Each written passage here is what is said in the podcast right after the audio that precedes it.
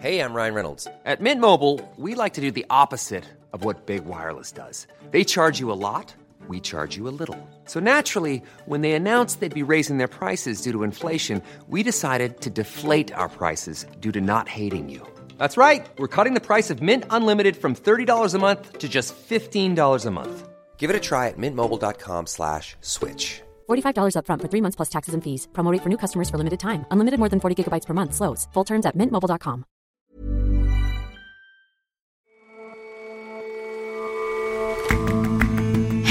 welcome to The Intelligence from The Economist. I'm Ore Ogunbiyi. And I'm Jason Palmer. Every weekday, we provide a fresh perspective on the events shaping your world. It's no coincidence that so many of the Russian women landing in Argentina are pregnant. The country has birthright citizenship. Our correspondent says authorities would like to stop the influx, but that could have legal consequences. And a chat with our new co host of the show.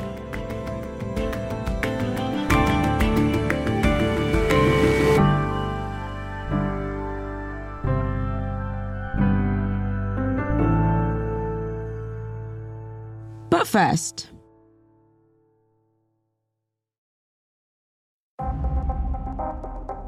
after nearly three months of protests in Israel, pressure on Prime Minister Benjamin Netanyahu appears to be reaching breaking point.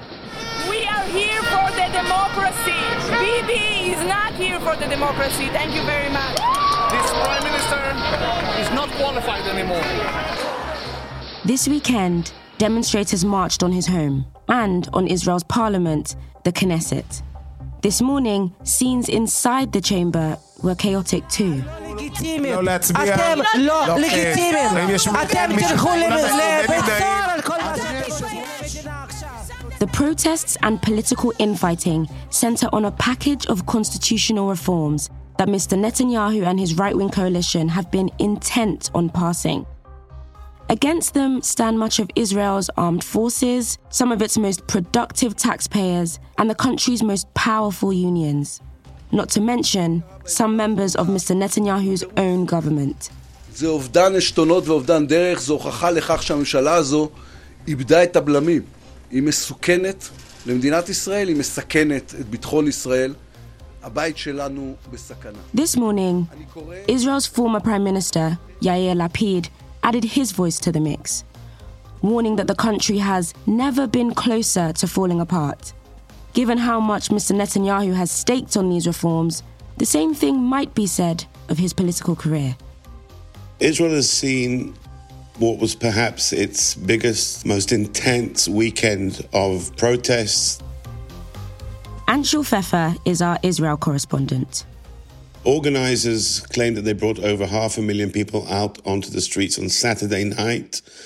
And last night, on Sunday night, there was another unplanned but equally intense round of protests immediately following the announcement that Benjamin Netanyahu had fired his defense minister, Yoav Gallant. And once Netanyahu fired Gallant, all hell broke loose.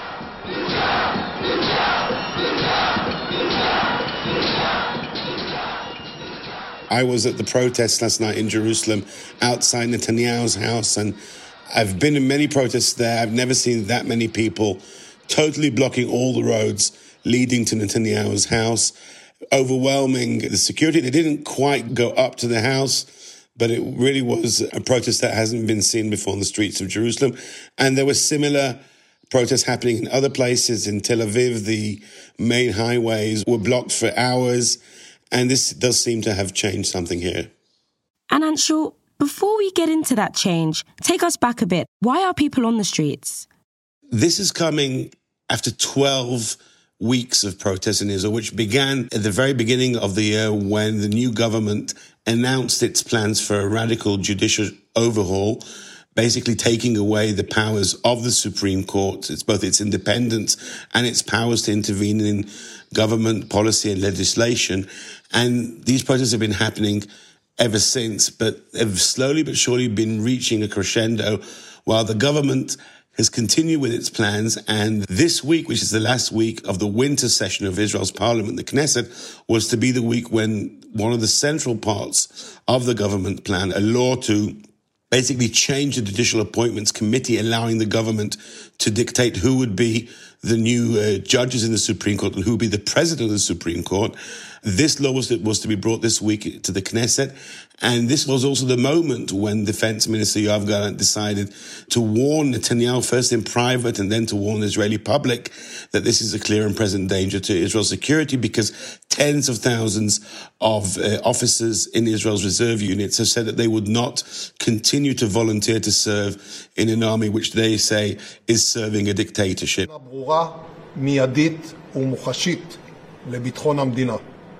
לדבר הזה לא אתן את ידי. So this was basically the trigger for last night, for Sunday night's events, which we're hearing is being reported that Netanyahu is now considering announcing that he's suspending the legislation. And do you think he will suspend the legislation? Can he resist this pressure? It's become almost impossible for Netanyahu to withstand the pressure when not just his now perhaps ex defense minister. The firing has yet to take effect.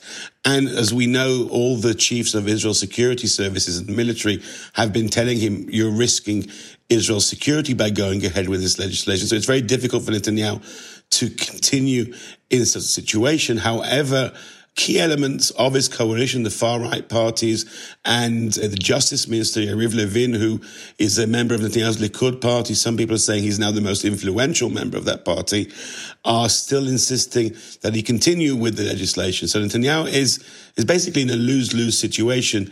Either he publicly defies the security establishment who are all saying that this is a threat to Israel's security, or he goes against the wishes of key elements of his coalition. That means he may not have a coalition or a majority going forward.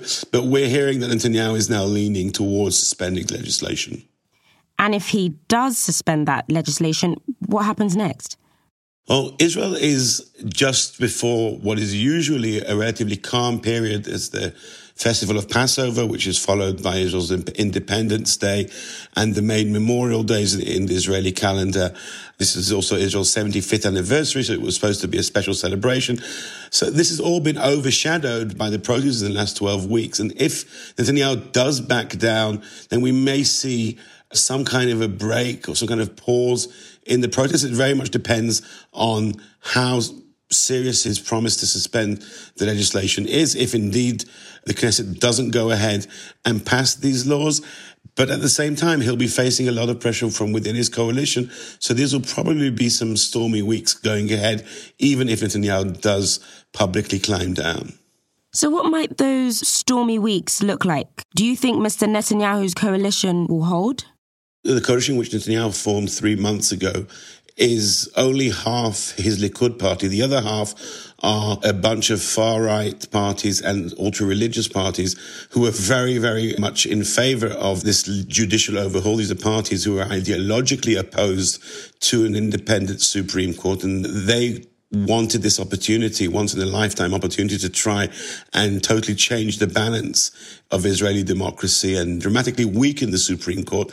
And for them to lose this opportunity that they thought they had would be something that they won't take lightly. Now, we haven't yet heard any clear threats of any of the coalition parties to withdraw from the coalition if this happens. But if he does climb down, they'll certainly have other demands, and some of them may decide that they're leaving the coalition, and that would put Netanyahu in a very precarious position only three months after returning to office.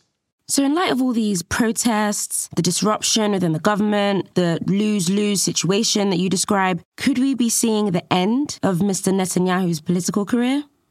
I think it's premature to call it the end of the Netanyahu era. There isn't currently an alternative coalition. The opposition doesn't have the numbers to form a coalition of their own. I don't see them giving up the ministries that they've just received and all the other trappings of power. But this is the biggest blow Netanyahu has suffered. Netanyahu, who is such a master at public relations and presentation, has rolled out this very ambitious policy of what he calls legal reform, what the protesters are calling a judicial overhaul or judicial revolution. And he's rolled it out in a very, very shambolic way. There was no real attempt to explain to the wider Israeli public what it meant. And um, really, the opposition, which was demoralized and split after the election, had an open field in trashing Netanyahu's program. And we've seen this unprecedented level of of protests here. As a result, he's been totally pressured to back down. And in that, this really is Netanyahu's, I think, biggest failure, certainly in domestic politics in a very, very long career. He's still prime minister, but I don't see him getting back from this failure in any way. This isn't yet the end of the Netanyahu era, but this is very likely the blow which will push us into the twilight, perhaps, of his very long career. Anshel, thank you so much for coming on the show. Thank you for having me, Ore.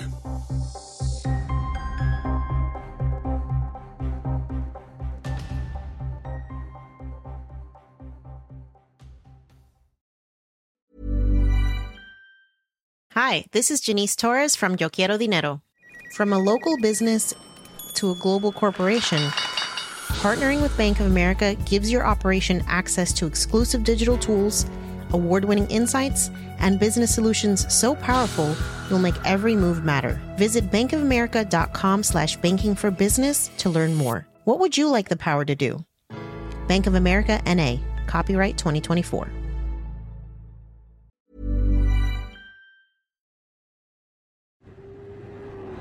I found out that I'm pregnant in August, and we uh, were not that uh, really sure that we have to leave. So hmm, pregnant, okay, fine, we can we can have baby in Russia.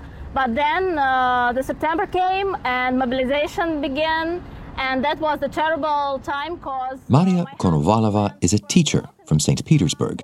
She arrived in Buenos Aires in February. I didn't know will I see him in the evening because uh, policemen uh, were catching people in the street and sent uh, and sent them away. Yeah. She's one of many Russian women who decided to leave their homeland after finding out they were pregnant. It's really dangerous to um, to live there anymore. Ms. Konovalova had a specific destination in mind. Argentina has very permissive immigration laws, which date back to the 19th century, when the goal was to encourage migration from Europe. Anna Lankes covers Latin America for The Economist. Lots of foreigners, including Russians, can enter the country as tourists without a visa and they can stay for 90 days. There's also the added bonus that healthcare is free. And perhaps the most important thing is that Argentina has birthright citizenship, which means that any child born on Argentine soil automatically gets citizenship.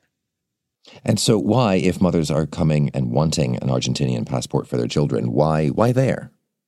So an Argentine passport allows visa-free travel to 171 countries, which is a lot more than the Russian passport, which offers visa-free travel to just 118 countries. And not only babies can get passports. Having an Argentine child can cut in half the time it takes for parents to get a passport too. So we don't know exactly how many Russian women travel to Argentina to give birth, but the head of Argentina's immigration authority says that since last January, some 22,000 Russians have traveled to Argentina, and an unusually high number appear to have been pregnant women. So, for example, on a single flight in January from Ethiopia, which is en route between Russia and Argentina, there were 33 heavily pregnant women on board. And it appears that many Russian women who are having children in Argentina are leaving the country just a few weeks or months after giving birth. But Russian pregnancy tourism isn't confined to Argentina. How so? Where, where else do, do Russians go? The US, for example, also has birthright citizenship, and there have been reports that wealthy people from a lot of different countries, including China and Russia and Nigeria and Latin American countries, have traveled to the US to give birth and get their kids an American passport. The late 2010s, for example, there was a surge of Russian women traveling to Miami to give birth. There's a small Russian community there called Little Moscow. But that's not an easy route anymore. So since 2021, almost all Russians who travel to the States have to apply for visas in other countries. So that's made Latin America a bit more attractive. I caution the data are kind of patchy because it's not like people take pregnancy tests at immigration. There's no pregnancy control. But there have been reports that Russians are also going to Brazil, which also has birthright citizenship. But you say it's Argentina that seems to be the real draw here. Why is that, do you think? There's a number of reasons why Argentina seems to be particularly appealing to Russians. One is that when it comes to culture, food, and architecture, Buenos Aires in particular feels very European. Then you've got free healthcare, and most importantly, a cottage industry of firms has popped up that cater to Russian women coming to have babies. And these agencies offer Russians travel packages, including accommodation, translation services, medical visits, often at a cost of thousands of dollars. And some of them exaggerate how easy it is for parents of Argentine babies to get citizenship themselves. And that has started to cause concern among some officials here in Buenos Aires. Well, I would imagine another concern, though, is that there will be a flood of pregnant Russian women just coming and coming and coming.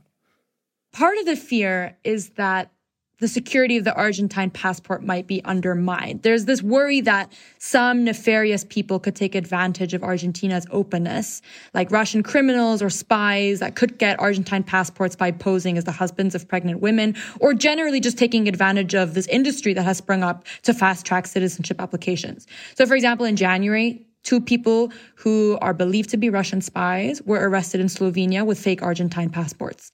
And so, do you get a sense that the, the government is going to, to change the conditions or requirements in any way to tackle any of these concerns? So, Argentine authorities now say that Russian women who travel to Argentina to give birth shouldn't really be able to enter as tourists and that they should instead apply for residency. But I spoke to some immigration lawyers who said that's kind of legally murky because it's not like you're not allowed to be a tourist if you're pregnant. But immigration authorities are saying that, you know, if you come solely in order to give birth, that doesn't really count as tourism either. So in February, immigration authorities detained six Russian women who they said entered the country as tourists, but were really there just to give birth. So those women have since been released, but the judiciary is also investigating several of the agencies that assist Russian mothers to see if there's anything dodgy going on. And in February, Argentine immigration authorities said that they started suspending residence permits of Russians who entered the country to give birth, but then seem to have left it after like a few weeks or months. So those are some of the steps Argentine authorities have taken. But this is a country that was built on immigration, and it's unlikely that loose immigration policies will drastically change anytime soon. Anna, thanks very much for joining us. Thanks for having me, Jason.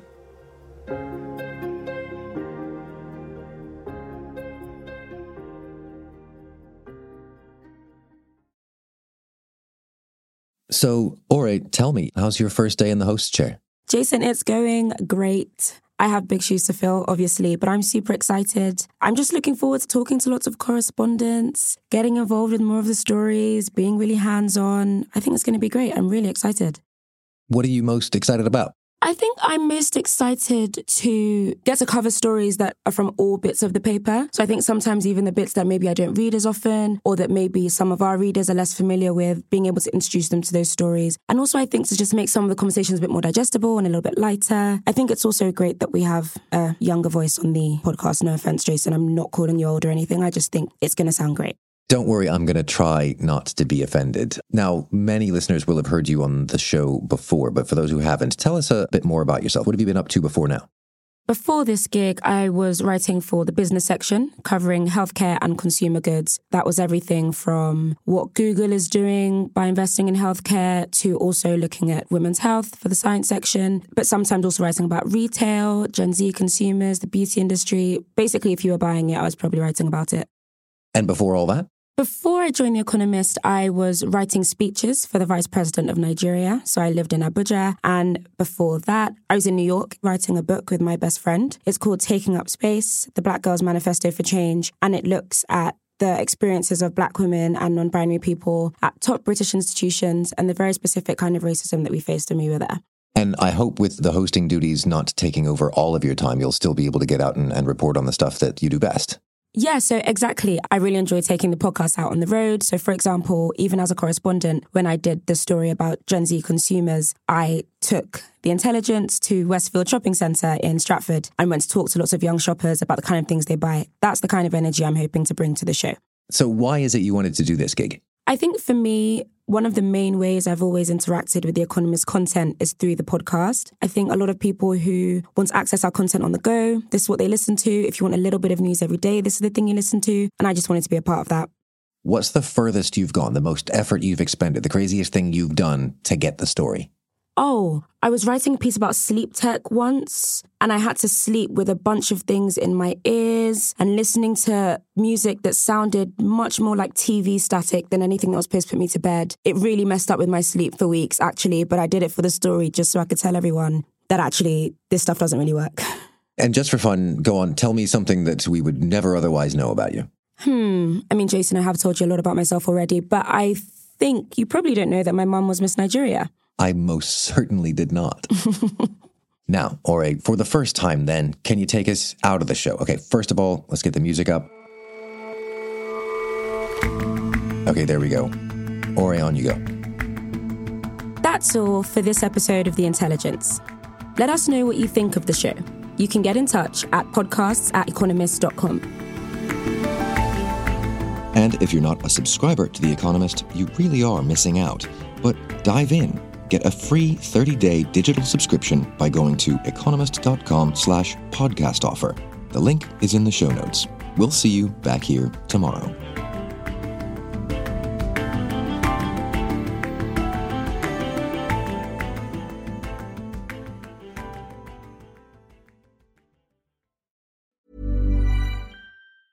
Hi, this is Janice Torres from Yo Quiero Dinero. If you own or operate a business, whether it's a local operation or a global corporation, partnering with Bank of America could be your smartest move. By teaming with Bank of America, you'll enjoy exclusive digital tools, award winning insights, and business solutions so powerful you'll make every move matter. Position your business to capitalize on opportunity in a moment's notice. Visit bankofamerica.com slash banking for business to learn more. What would you like the power to do? Bank of America NA, copyright 2024.